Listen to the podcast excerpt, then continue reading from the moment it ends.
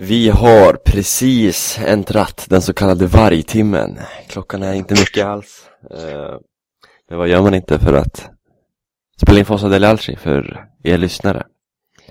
Eh, jag kommer kanske låta lite trött det här avsnittet. Jag är lite trött. Men någon som är pigg, som alltid är pigg på morgnarna, det är ju Andreas Persson. Morgon och morgon. Förmiddag. God förmiddag. Ja, nej, eh, nu ska vi inte överdriva. Klockan är åtta. Så det är inte supertidigt, men det är ändå tidigt. Men du är pigg? Ah. Ah. Du ska skriva på en lägenhet har jag hört idag. Mm. Det är ju en stor ny del av ditt liv. Ja, det får man säga. Det är i och för sig en eh, par hundra meter från där jag bor nu, men eh, lite längre från Milano. Det blir jobbigt, det blir jobbigt. Viktor Buticci. Hej, hej. Hej hej. God morgon. God morgon. Hur eh, pigg är du? Piggare än vanligt. Eller vad jag brukar vara klockan åtta, faktiskt. Ja. Kan det ha med älgen att göra? Det är nog så. Eh, Du har föreläsning om någon timme. Ja.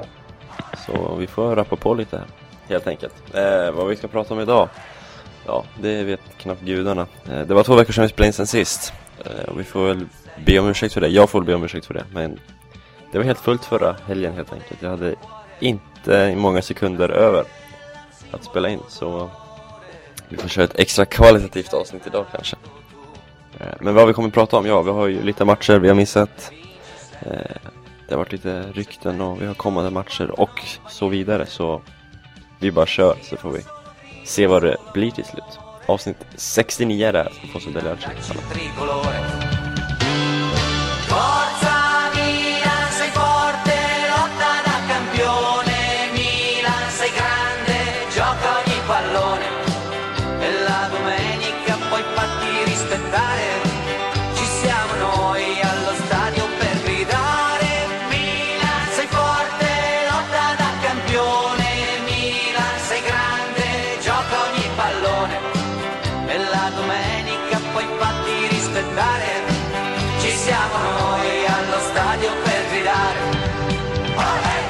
Vi har sen vi spelade in sist spelat två matcher. En mot Fiorentina, en mot Chievo.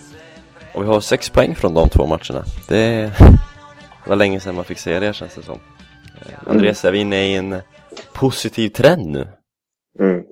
Ja, men det får man väl ändå säga. Jag är det i alla fall, men sett till, um, sett till hur, eh, och då är det nästan Kiev-matchen som ger största eh, avtryck. Det är naturligtvis bättre att slå Fiorentina borta med 2-0 än Kiev hemma med 3-0. Men um, vi såg liksom um, publiken som var med, även om det var de 30 000 eller vad det är som, som går nu för tiden, så var det liksom Kino Saltaramsor och det var en uh, magisk bra kaka och grejer, så man var ju positiv. Mm. Får man ju säga. Vi har sju poäng upp till eh, Inter som ligger på Europa League-plats just nu. Viktor, har du har ett litet hopp tänts igen eller är du fort, fortfarande pessimist på Europaplatserna? Mm, jag hoppas väl alltid kunna komma före Inter i tabellen. Men eh, jag vet inte, jag vet inte om det...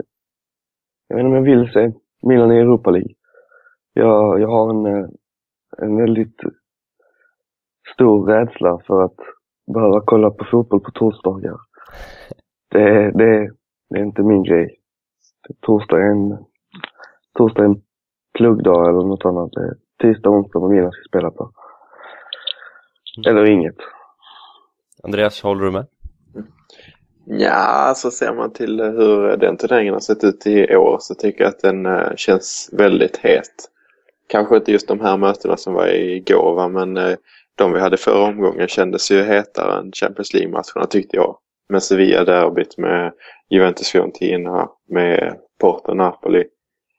Det eh, känns ju skön, som sköna matcher och näst, från nästa säsong så är det en Champions League-plats i potten också så att det känns ju inte som att eh, statusen kommer tappa liksom i eh, den turneringen så att eh, jag är rätt sugen ändå. Är det något du har nu efterkonstruerat eftersom Milan har chans på Europa Men det är, ju League? så, det är ju så man jobbar som supporter. Eh, men ja, vad... eh, Du tar med dig publiken, du tar med dig Kaká. Eh, tar ni med er något mer från de här två mötena, Viktor? Jag tar med mig det fina spelet mot Kevo. Det var, det var väldigt kul att se. Det var, det var fräscht och snabbt och det såg till och med organiserat ut. Det var, det var trevligt faktiskt. Mm. Vad var, det som, vad var det som skilde den här Kiev-matchen mot tidigare matcher då? Du?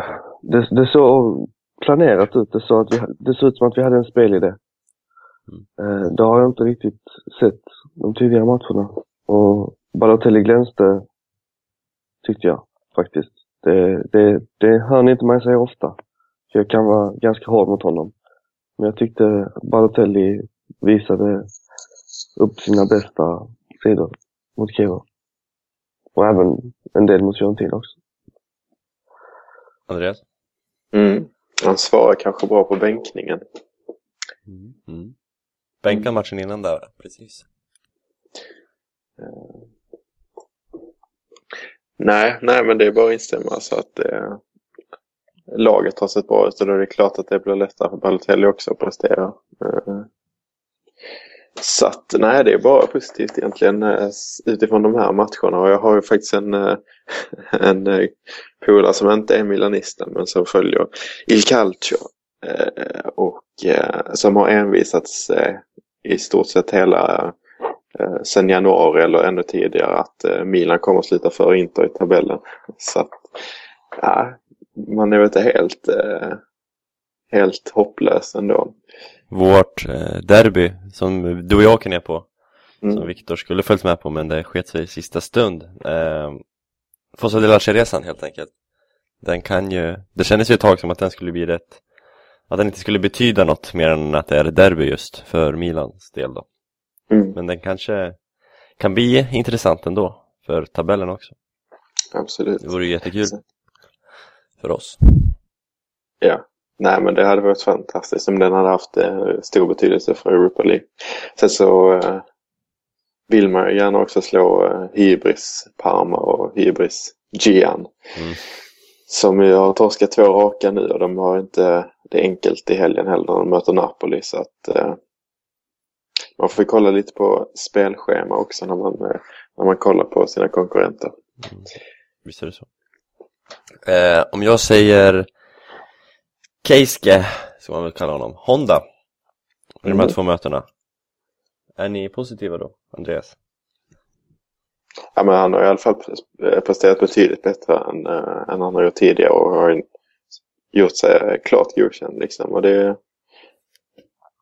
det är väl inte orimligt att det ska ta ett tag för honom att komma in i, i det italienska spelet. Det har vi sett många andra spelare eh, ha problem med. Men eh, fin arbetsinsats och jävla fin assist till Aka. Mm. Till Kaka. Men han, han borde väl gjort mål också. Jo, kanske, ja, i alla fall Kiev-matchen. Mot Fiorentina hade han ju ett bra läge, han slog hål i luften också. Mm. Ja, det känns lite mentalt också. Får han en, in en boll i nät så tror jag det kan bli ännu bättre. Personlig tanke. Absolut. absolut. Eh, något mer, de två matcherna? Jag sitter och tänker lite på Balotellis frisparkar.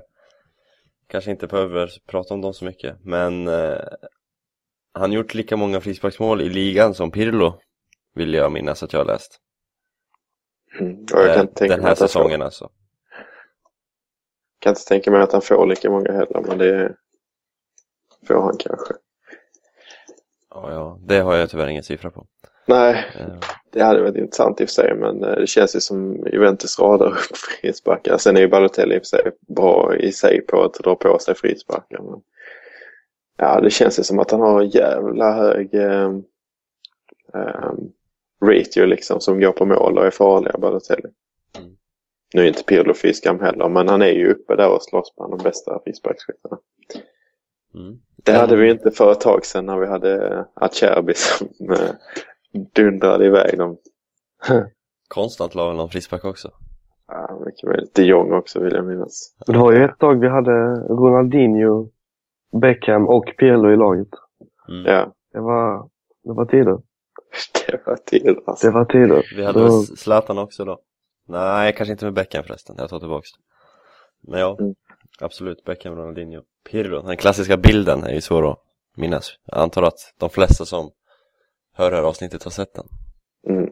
Där alla tre står uppradade mot Roma, tror jag det är. Eh, ja. Men Balotelli, det är, det är ändå hög klass på hans frisparkar. Träffar mål, det är det som är så viktigt. Eh, Mm. Mexes har gjort två den här säsongen. Båda har väl kommit efter Balotelli skott i alla fall. Jag kommer inte ihåg om första var frispark också. Eh, Så ja, vi har flera sådana flera sådana mål. Vilket är väldigt bra när matchen står låst. För det var ju de två frisparkarna som avgjorde matchen. För i övrigt var väl inte Milan jättemycket bättre än Fiorentina, tycker jag. Nej. Det får man väl erkänna. Mm. Sen så tycker jag också att bara, hans mål mot Kiev är, ja, är riktigt, en riktigt fin prestation. Mm. Att vinkla in den där så att... Eh, nej, han är väl kanske på gång ändå. VM närmar sig. Det gör ju det. Dags för honom att slipa på formen.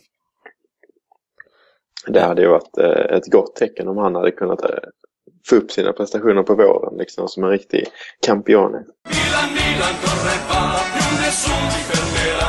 Milan, Milan, mondo intero può conquistar. Vi kör, fortsätter prata matcher när vi ändå håller på att prata form och så vidare. Eh, nästa möte är Genoa på bortaplan. På måndag är det. Klockan Mm. nio. Det är måndagar och klockan nio känns inte så Serie A-aktigt men ja, allt för TV TV Sprid ut matcherna på TV helt enkelt. Antagligen. Ja, det kom som en chock faktiskt. Ja. Eh, helt klart. Men eh, det, det är sånt man får ta. Vi spelade sist lördag Eller onsdag, lördag Vilket jag tyckte var kort och nu får vi vila ända till måndag Så jag vet inte, det kanske jämnar ut sig Mm. Om man ser det så Vad har ni för förväntningar på den matchen? Viktor? Genoa borta Tre poäng, eh, hoppas jag. Det ska inte vara jättesvårt. Jag ser inte Genoa som ett vidare starkt lag. Även om de har Gilla där framme som kan som kan orsaka lite problem. Mm. Finns nog inte finns nog inte ett lag på trettonde plats, det ser jag, någonsin som ska kunna hota Milan de senaste säsongerna. Så att jag, jag är positiv för en gångs skull. Kul att höra, du brukar ju vara lite negativ när du Ja, men Genoa har jag aldrig sett som ett bra lag faktiskt. Jag har alltid, jag har alltid positiva känslor inför Genoa faktiskt. Brukar ju gå rätt bra också Ja, eh, Sist, hemmaplan blev det kryss Men Sen dess är det idel segrar Eller innan dess eh, Mm. Senast vi förlorade var 2010 Fyra år sedan, så ja Det känns rätt bra, Andreas, håller du med? Ja, ja. Även om jag tycker att Geno Genoa har, har kommit upp. Eh, alltså formmässigt så har de väl sett eh, lite bättre ut. De eh, utmanar ju verkligen Juventus som fick med sig 1-0 där precis. Och fick 1-1 borta mot Parma och slog Lazio med 2-0. Så vidare. Så att det är inget, det är inget dåligt lag så. Gilladino är, när han har fått upp vittringen på VM så kan det ju kan det ju eh, eh, vara en extra motivation liksom för honom naturligtvis. Så att jag vill ju inte ta ut den på förhand eh, men, men visst är jag positiv till matchen och det har ju bara med eh, Milans prestationer de senaste matcherna att göra. Det är svårt att inte vara positiv utan nu vill man ju bara rada upp tre poängar så man kan komma ikapp Inter och, och göra match av det där derbyt i maj. Ehm, tänkte säga Bästa målskytt är ju såklart Giladino i laget Men där bakom så skuggar Antonelli och Antonini. Eh, Jag vet inte, det kanske ger vatten på din kvarn, Viktor? Att de är Ja. rätt ofarliga förutom just Giladino ja det, det säger ju ganska mycket faktiskt. När man har en målskytt som har gjort, vad är det, 12-13 mål och sen Resten kommer knappt över fem, vad är det, tre, Ja, fyra? Tre som har max. han gjort, Antonelli, två Antonini. Ja, det kan man hålla Gilardino så, så ska det inte vara något problem. Fortfarande skadeproblem med Milans backlinje, vilket, ja, det är Bonera eller Sakardo på högerbacken där. De bytte ju lite sist mot Kievo. Mm. Ehm, vem tycker ni ska spela där av de två herrarna? Bonera. Det är pest eller kolera men jag väljer hellre Bonera än Ricardo faktiskt. De ställdes ju inte på riktiga prov med Kiev kan jag tycka. Eh, Nej. så att det är lite svårt att utvärdera där. Genoa har ju, till skillnad från Kievo, har ju typ fyra, fem vänsterbackar i laget att tillgå, slash vänsteryttrar. De har ju Antonini, Antonelli, De Chiglie, ja, fler namn jag inte kommer på just nu, men de Ja, har ett ja. antal. Det ska ju Bonera kunna klara av. De du rabblar upp. Ja, det är inga supernamn, Nej. men ja, Sakardo Bonera. Men något som är intressant är att Cedorf väljer att bänka Zapata flera matcher på raken nu. Mm. Han föredrar ju till och med Sakardo i mittlåset framför Zap. Är det något? Ja, det är- med snacket om att Zapata skulle kunna spela ytterback när han kom. Han har inte alls testat på den positionen. Nej.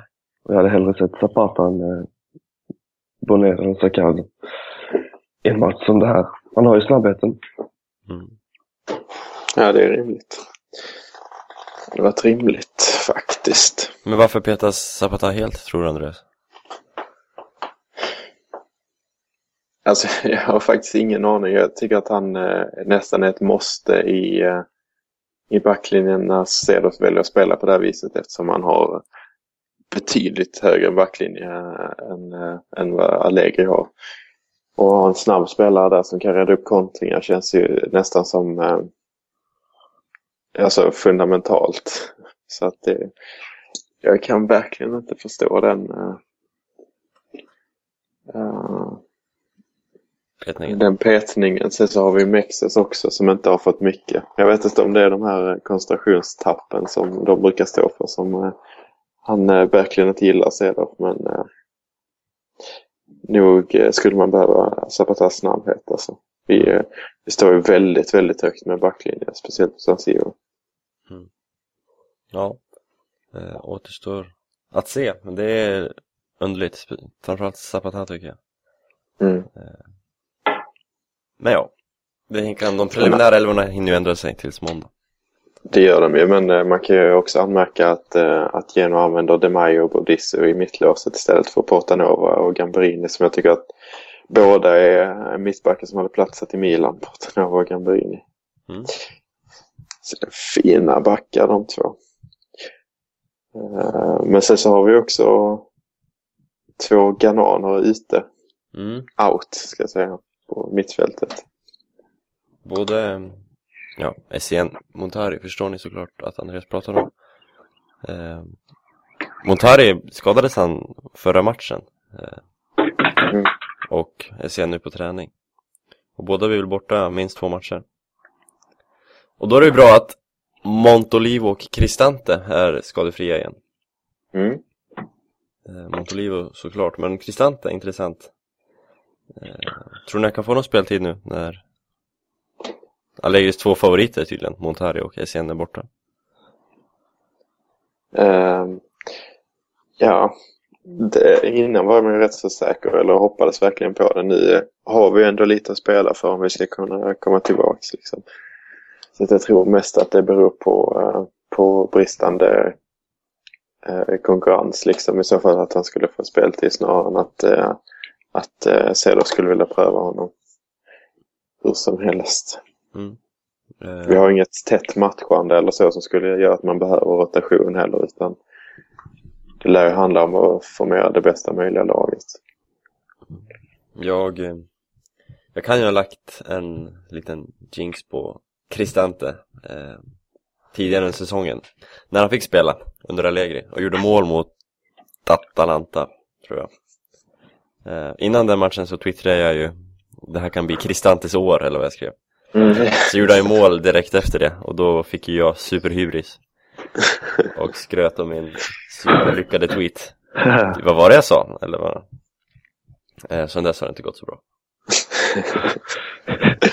Det är ungefär samma övning som vi gjorde med DeCilio när du gör rätt så åkte ner och alla köpte bara en DeCilio-tröja. Sen dess har han varit skadad typ konstant. Ja. Ingen bra övning. Nej, men vi jobbar ju dessvärre rätt mycket med sådana i den här podcasten. Och även privat tydligen. Så ja. Vi får väl antingen lägga ner den här podcasten eller sluta tro på jinxen. Jag vet inte riktigt. Ja, vad kan man mer säga om Girona Milan? Alltid intressant att kolla på spelarna i, i Genoa eftersom de kommer ju bli aktuella för Milan i sommar. Mm. Någon av dem liksom. Vad är det för namn du vill kolla extra på då? Bertolacci är en sån som det har pratats om. Som väntas eh, starta eh, enligt dagens uppställningar då. Förväntade uppställningar. Skulle kunna vara intressant. Eh, Perin är ju ett annat namn som har nämnts i sammanhanget. Mm. Mm. Men det är väl i stort sett de. De andra har ju kommit till åren. Mm. Vi har ju Kutschka, det har talats om väldigt många, men han är ju out för resten av säsongen. Yes. Eh, han har ju pratats om flera år nu. I alla fall. Ja. Men Perin, 30 matcher, bra spel i år, pratas om en VM-plats. Är han värden? Inte i min mening. Eh, Det ska vara Sidigo bakom Buffon och sen tror jag faktiskt att, eller hoppas lite på att Skuffe kan eh, knipa och få lite erfarenhet. Se hur det är att hänga med på ett VM. Jag menar, han har gjort sig förtjänt av platsen bara i matchen mot Inter liksom. Det är super, supermatch han gör. Annars så, Bardi kanske. Det finns liksom andra lite yngre målvakter kanske. Eller jag vet inte om Baldi är yngre men andra målvakter som jag ser lite mer potential i än vad jag gör i Perin. Det, det kryllar av eh, italienska, fina italienska målvakter. Det är ju den positionen som man är, har bäst ställt i landslaget tycker jag. Uh, då har du ändå inte nämnt Cosigli som är en liten favorit för mig och Miranti i Parma som gör en jättebra säsong också. Eller Marchetti som har varit tredje målvakt nu rätt länge. Som Ja, inte varit jättebra varit i år, men det är ju ändå en bra målvakt känns det som. Är Jag, brukar tycka att det ska vara en ung tredje målvakt som kan följa med och känna på pressen och på läget och så här. Mm. Inte en eh, så här målvakt i sin prime som får följa med och sen bara sitta på bänken. Det, det, jag tycker det är lite taskigt. Men Ja, det kanske det är bara är jag. Nej, Ja, absolut De, de, de flesta av de här målvakterna, alltså, visst de är kanske inte 20 men de är inte 30 liksom. Nej, Det är inga, det är inga DeSanctis. Det är Marchetti i så fall som är 30. Ja just det, men han nämnde inte jag. Nej, det var jag. Det är ju en, en jävla bidon alltså. Marchetti? Ja. Nej, men han har ju, han har ju radat upp tabbe efter tabbe nu så att det känns inte som att han kommer bli aktuell. Men Han känns dock lite Ja. smått aktuell för Milan, skulle jag säga. såklart. Jag skulle inte bli förvånad om det är han som tar över efter Aviati. Men det är kanske bara jag. alltså, om, om vi kollar på målvakter så är ju det jätteintressant att Agazzi gick till Kiev. Den är ju helt eh, sjuk faktiskt. Han eh, bråkar sig ur Cagliari och så går han till Kiev. Det känns ju som att någonting ligger bakom där och det är inte omöjligt att det är Milan heller. Han är, Släpptes han helt eller var det bara på lån? Jag hade för mig det var på lån. Sista halvåret på kontraktet. Mm, ja, precis. han kommer gå till Milan, det är väl redan klart. Ja, Men han, jag tycker han känns som en, inte som en första målis. nej. Ja, Jag ser honom som en ersättare till Amelia. Okej. Men det är vad jag tycker och tänker. Men han, han har, visst han har varit bra, men det var Amelia också, stundtals. Ja, jo absolut. Det, det ska man inte glömma. Han, eh, han har ju räddat en del straffar mot Milan. Jag tycker inte han har, jag tycker han inte har eh, första måls auran. Nej, nej det, det kan du ha helt rätt i. Känns, han känns som Amelia. Jag vill klumpa ihop dem till samma liksom. Mm, nej men det kan vara sant. Jag gillar ju Amelia väldigt mycket också. En gång i tiden när han här runt i Palermo och kunde inte förstå när han gick, eh, gick mellan klubbar och byttes mot, eh, vad var det för, eh, för kass målvakt de bytte ut honom mot? Ja, det var rakt byte där. Men jag, jag har alltid gillat Amelia så att, innan han kom till Milan. Så att man måste ju ha ett visst psyke, ett Abiati-psyke för att stå i en stor klubb. Mm. Eh, och det är ju ett exempel på en målvakt som kanske inte är, har de allra högsta kvaliteterna men han har ju, fan, han har ju psyket i alla fall. Kvaliteterna börjar dock dala, så jag vill gärna se en ny målvakt till nästa säsong. Yes. Men det är, det är intressant att kolla på truppen överlag till nästa säsong för det har ju spekulerats en del i tidningarna nu om att, eh, att Milan skulle skära ner till eh, 23 spelare nu för att detta var Corriere som, som spekulerar i detta. Så det är, det är inte värt någonting. Men förmodligen om, det, om vi missar Europa så kommer vi inte ha en trupp på 30-40 spelare. Utan då kommer det ju skäras ner. Har det inte sagt så de senaste säsongerna att vi ska ha 23-25 spelare? Det känns som de uppgifterna kommer ut varenda år, men det finns Mm. aldrig. Jag känner ändå också. Det är sant. Men eh, nu har vi faktiskt bara en match i veckan hela säsongen. Det kommer ju vara annorlunda. Mm. Förhoppningsvis ska vi väl, eh, och så har vi lite färre av de här gamla eh, skadebenägna spelarna. Så att eh, vi har ingen Pato och så vidare. Så att, eh, förhoppningsvis så ska man klara sig undan skador lite bättre. Och då är det bara bättre att ha en, eh, ha en tajtare grupp. Mm. Mm. Eh, Så det, det är ju en väldigt intressant aspekt i om vi kommer att nå Europa League eller inte. Har och spekulera i så fall vilka matcher som, som det skulle kunna, eller vilka spelare det skulle bli som kunde få lämna. Det är ju nästan halva truppen. Så, mm. Det lär bli en diskussion vi tar i sommar. absolut. Eh, jag tänkte, när du pratar om det här, eh, om ni har koll på, jag tänkte fråga, eh, den här, eh, det sägs ju att Milan, eller Milan ska ha en klausul i varenda spelares kontrakt. Vad är det, att 20% av lönen försvinner nu när vi inte når Europa, eller är det Europa eller Champions League som gäller? Champions. Så om vi kommer till Europa League så ligger det, så om vi ligger i Europa League så det är samma sak som att missa det är Ja. 20% ja, okej. Mm. Bra. Så det så sa Galliani. Fint. Och det får vi väl lita på. Han har ju aldrig någonsin farit med osanningar. Vad jag vill minnas. Exakt. Ironi för den som inte förstod. Eh, Men eh, vi har ju en annan sak som har snackats om i veckan som vi också har hört många gånger tidigare.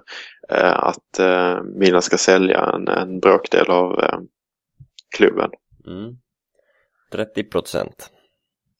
är siffran. Den är också gammal. Den har vi hört sedan 2009 känns det som.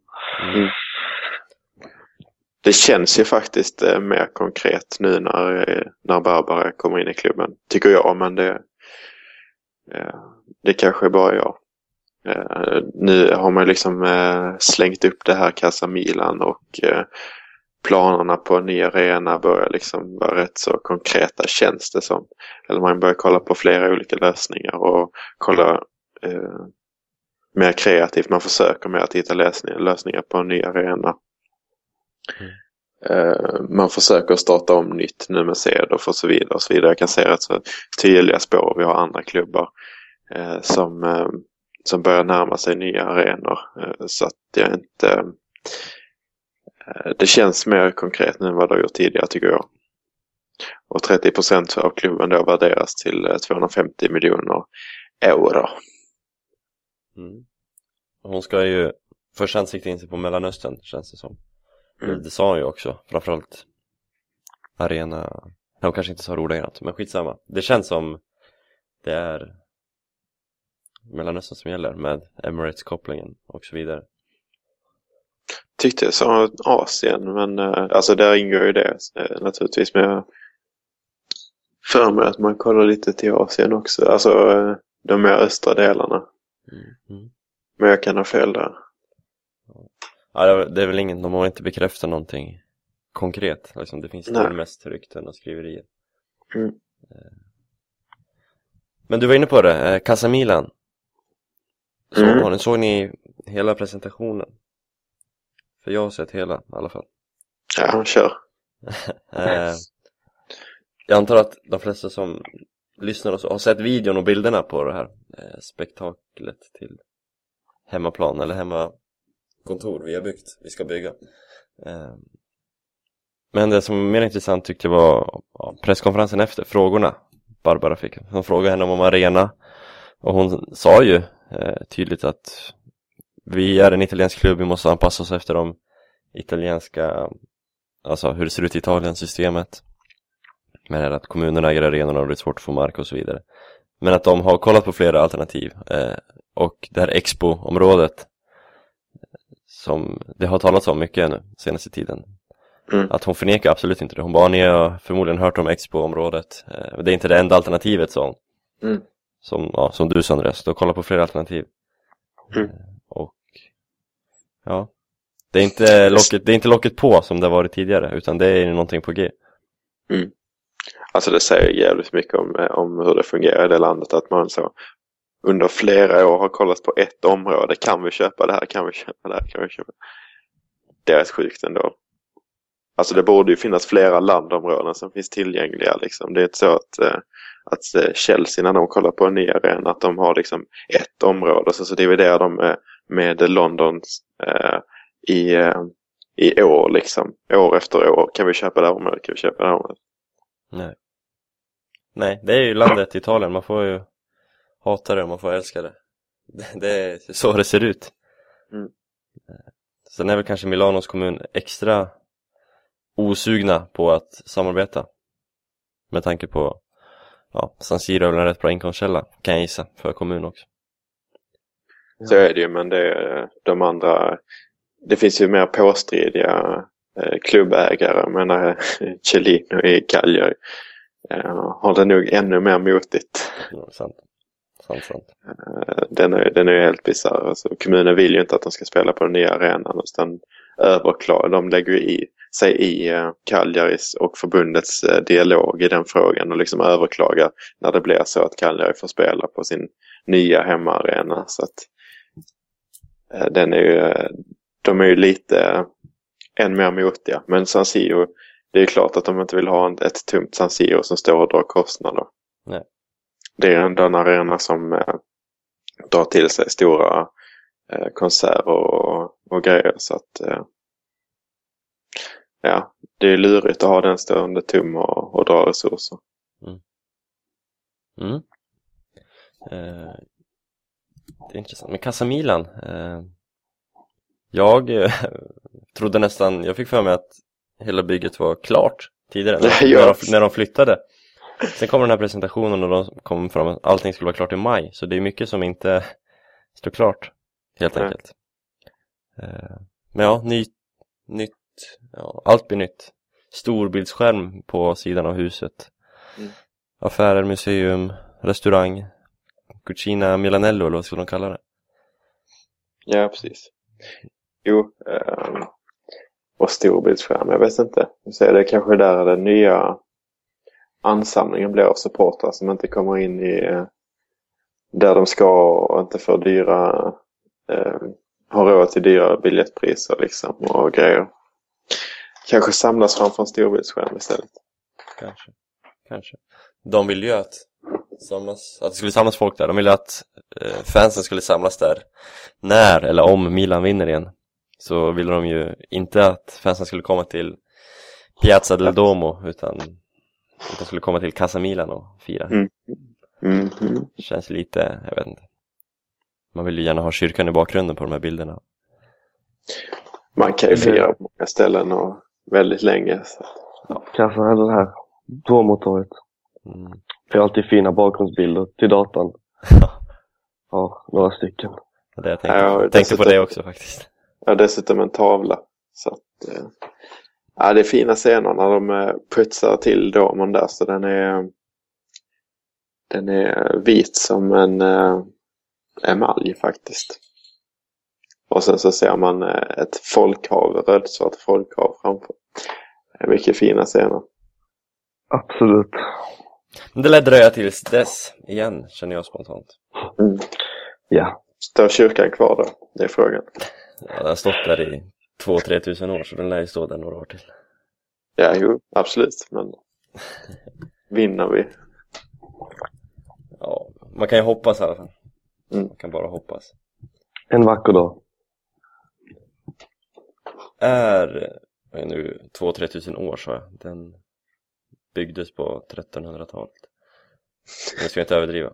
Det, 3000 år, den byggdes alltså innan. ja, det hade varit intressant. Det tog Vilken 500 år, framförhållning Milano hade. Ja, tog 500 år att bygga den. Bara en sån sak. Men men, jag ska inte prata om kyrkor eller katedralen. För nu ska jag fråga, har ni, vill ni prata om något mer? Eller ska vi släppa iväg Viktor på föreläsning? Eh, har vi något annat spännande? Det har ju varit, trots att vi inte har poddat nu, så har det inte hänt så mycket förutom matcherna, känns det som. Och de har vi ju analyserat till punkt och pricka. Ja, vi, har, vi har ju fått indikationer men det är mycket med transfermarknad och sånt där. Det kan vi ta i senare avsnitt när det Ja. blir, blir mer aktuellt. Det är ju lätt att sådana rykten blir inaktuella snabba. Eh, Det kanske var ett rykte för en vecka sedan som vi, ja, liksom efter på nu, sen på bollen.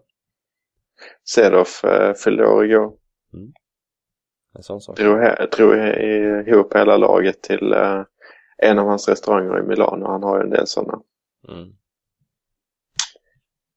Nej, annars har det inte hänt överdrivet mycket. Nej. Nej, då ser vi. Tanti Aguri, Clarence. Si. Och med det får vi vara nöjda med avsnittet. Mm. Eh, Viktor, tack för att du steg upp på denna morgon och var med. Det var så lite. Och Andreas, tack för att du har varit vaken i flera timmar och orkade igenom avsnittet. Tack, tack. God Eh. förmiddag. Vi, eh, vi hörs om en vecka igen. Hoppas jag. Nu ska jag inte lova för mycket här. Jag åker till Sälen på tisdag. Men jag hoppas att kunna lösa det här på något vis.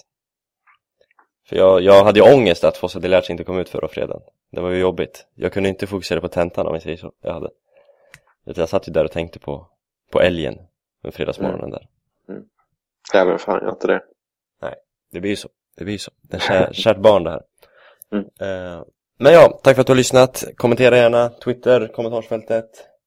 Vad du vill. Lägg en prenumeration på iTunes eller något. Hör av dig så blir vi glada. Vi har en mail också. fossadelelci.gmail.com Bra! Tack för idag. Vi hörs. Hej då. Adjöken, ciao. Ciao.